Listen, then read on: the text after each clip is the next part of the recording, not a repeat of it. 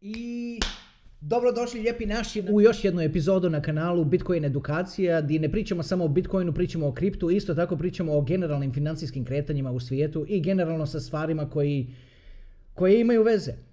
Tako da, evo nas opet, uh, željno neki iščekuju epizodu, neki možda i ne, neki će odgledati ovako čisto sput, ali će u njoj naći vrijednost, to vam obećavam. Vidite, današnja epizoda se zove Zašto kripto vrijedi i zašto raste. Ajde da se odmah toga malo dotaknem da znate što očekivati u ovoj epizodi, mada ću malo ići šire kao što se to obično ovdje radi. Navikli ste se već na to i to ima svoje vrijednosti u sebi. Vidite, u prethodnim epizodama smo pričali o moći konsenzusa. Ako se ljudi slažu oko nečega da nešto vrijedi, ne može im niko reći da to, da to nije tako. Evo, sjetite se za primjer, siguran sam da ste to vidjeli u filmovima kad bi neki indijanci imali nekakve male školjkice za koje su oni znali da su rijetke i vjerojatno jako teške da se do njih dođe i oni su to koristili kao novac. I onda je se neko morao zadati, izroniti te specijalne školjke i na taj način dodati na, na supply od, od svega toga. Znači, neko je morao uložiti rad da bi producirao novac i taj netko je bio za to nagrađen, kao što su sad nagrađeni mineri Bitcoina za to što miniraju Bitcoin, održavaju transakcije i održavaju Bitcoin uh, blockchain jakim i sigurnim. I vidite šta se onda dogodi. Dođu ljudi i shvate da ovi indijanci pripisuju vrijednost tim školjkicama i sjete se di ih ima jako puno tih školjkica i odu na kupe toga puno i vrate se i sa tim školjkicama kupe iz zemlje od indijanaca i tako su se malo, malo ljepše osjećali kad bi im uzeli zemlju. Ali uglavnom došli su do zemlje. To se sad može usporediti s nečim što sad trenutno mi svi koristimo i što neki isto tako vade, tako reći, bagerom od nekuda. Uopće nije potrebno vaditi bagerom, samo se utipka, evo ovako zvuči. I, i pojavi se na ekranu i, i to je to. A ima jedna stvar što se ne može tako utipkati u ekran. Ne jedna, jake kriptovalute su takve. Znači, Bitcoin ne može utipkati u ekran. Da je prepoznat na blockchainu. Ne možeš Litecoinom to isto napraviti. Ne možeš to napraviti s Ethereumom. Ne možeš to napraviti sa ovih 5-6 najboljih kriptovaluta. I nema baš da neko ima jako puno toga supply To je njegova vrijednost u tome. Otkud vrijednost, znači da, da, da utvrdimo samo to. Zašto vrijedi? Vrijedi zato što tome ljudi pripisuju vrijednost. I to je to. Tu priča počinje i tu priča završava. Možeš ti ili neko drugi govori da to ne vrijedi ništa i da je to prevara. To je, to je su govorilo i kad je, bilo, kad je Bitcoin koštao 3 dolara i kad je koštao 5 i kad je 10 i 200 i 3000 i 20.000 i non stop se to govori. Dok mogu oni, ko želi, može tvrditi da je to tako do kraja života i umriti sa tim ubjeđenjem da to ne vrijedi ništa. Onda se opet treba zapitati kakav je kredibilitet toga čovjeka koji to govori i zašto to govori i ono who is influencing his opinion. To znači u, ne, u jednu ruku, o ovome smo pričali puno u prethodnim epizodama, a u drugu ruku korištenje kripta, znači njegov adoption, je to zbog čega raste. 2000 i možda evo da kažem 12. godine za to je znalo jako malo ljudi i cijena, i cijena je pokazivala tu činjenicu. Malo ljudi je za to znalo, malo ljudi tome prepisivali vrijednost, zbog toga je vrijednost Bitcoina bila mala. Sad, ovoliko godina poslije, devet godina poslije, puno više ljudi za to zna, puno više ljudi tome pripisuje vrijednost i zbog toga je cijena ovo je sad. Opet, okrenite se oko sebe, ovo je jako bitno. Okrenite se oko sebe, molim vas, i pogledajte koliko ljudi trenutno koristi kripto. Evo, u postocima.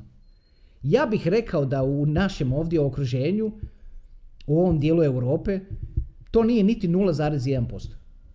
Jer to je tako reći nitko. Pa ono, pa ti ne možeš upoznati nekoga ko u stvari nešto o tome zna, ko to u stvari shvaća. A samo onaj ko to shvaća. U stvari treba i biti u kriptu. Ulaziti u kripto samo zbog profita je kriva odluka. Kripto je revolucija. Kad se uđe u kripto, ulazi se u revoluciju.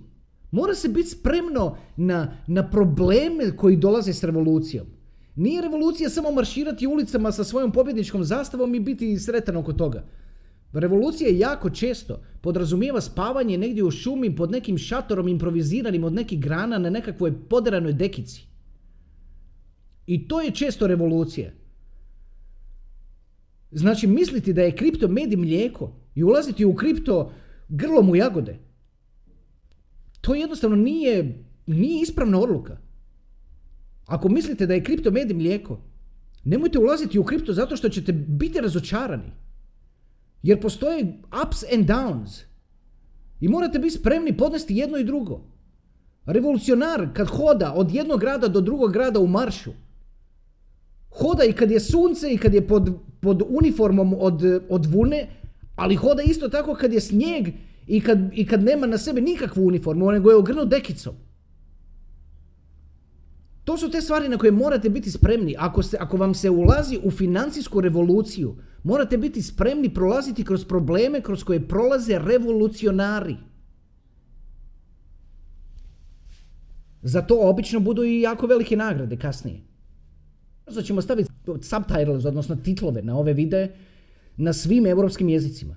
Znači krenut ćemo engleski, njemački, pa sve onda Dutch, odnosno nizozemski, Norwegian, sve, sve, sve, sve. Malo po malo imat ćemo sve europske jezike istitlovane. Ova epizoda uopće nije bila planirana. Proletila mi onako kroz glavu, pa sam razmislio zašto ne ljudima reći da, da imaju o čemu misliti. Znači vidite, shvatite da za ovo doznajete jako rano. Molim vas shvatite, ako, ako mislite da to nije slučaj, pogledajte oko sebe i vidite koliko ljudi shvaća kripto. Pa svako će reći da zna nešto o tome. Ma šta zna o tome? Šta zna? To treba shvatiti u dubini svoje duše zašto to vrijedi. Vrijedi zato što je rijetko.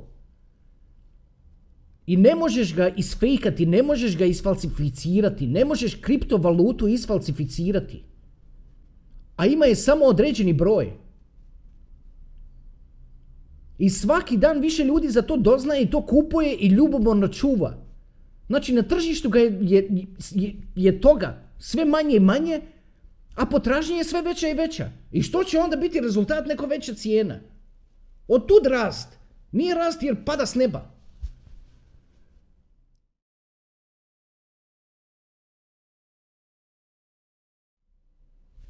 Pa čovječe, ove emocije koje ti sad osjećaš za kripto, iste te emocije koje tebe tjeraju da učiš ovome, da shvatiš ovo, iste te emocije će imati 50% planete za 3 godine.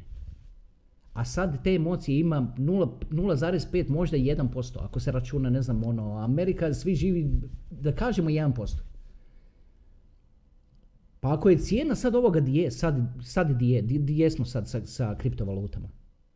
Ako je cijena sad ovoga di sa 1% adoption, prihvaćenosti, da li je razumno očekivati da će, kad bude na 50%, da li je razumno očekivati da će cijena biti veća? Od tu vrijednost kriptu. Pa vrijednost kriptu nije out of nothing. Vrijednost kriptu je out of adoption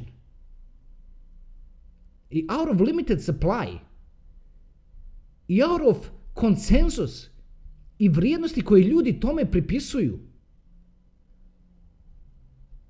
Može netko ko ne želi investirati 2-3 sata da odgleda osnovne epizode na ovom kanalu, može vam taj neko tupiti protiv toga šta hoće.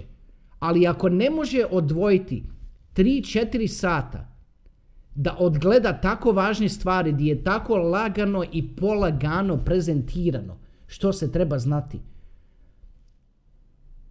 Ako ne može odvojiti 3-4 svog, pa, pa s čim se to neko može baviti da ne može odvojiti 3-4 sata vremena? Pa prije to zahtijevalo mjesece da se to nauči.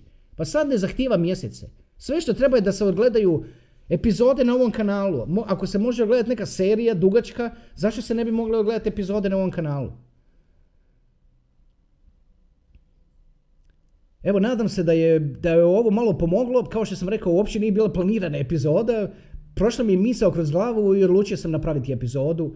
Evo, možda će vas čak malo iznenaditi jer, jer, jer jednu smo imali tek, evo, nije prošlo ni, ni tri dana. Tako da vidimo se drugi put. Hvala vam lijepa još jedan put. Uživajte. Ćao.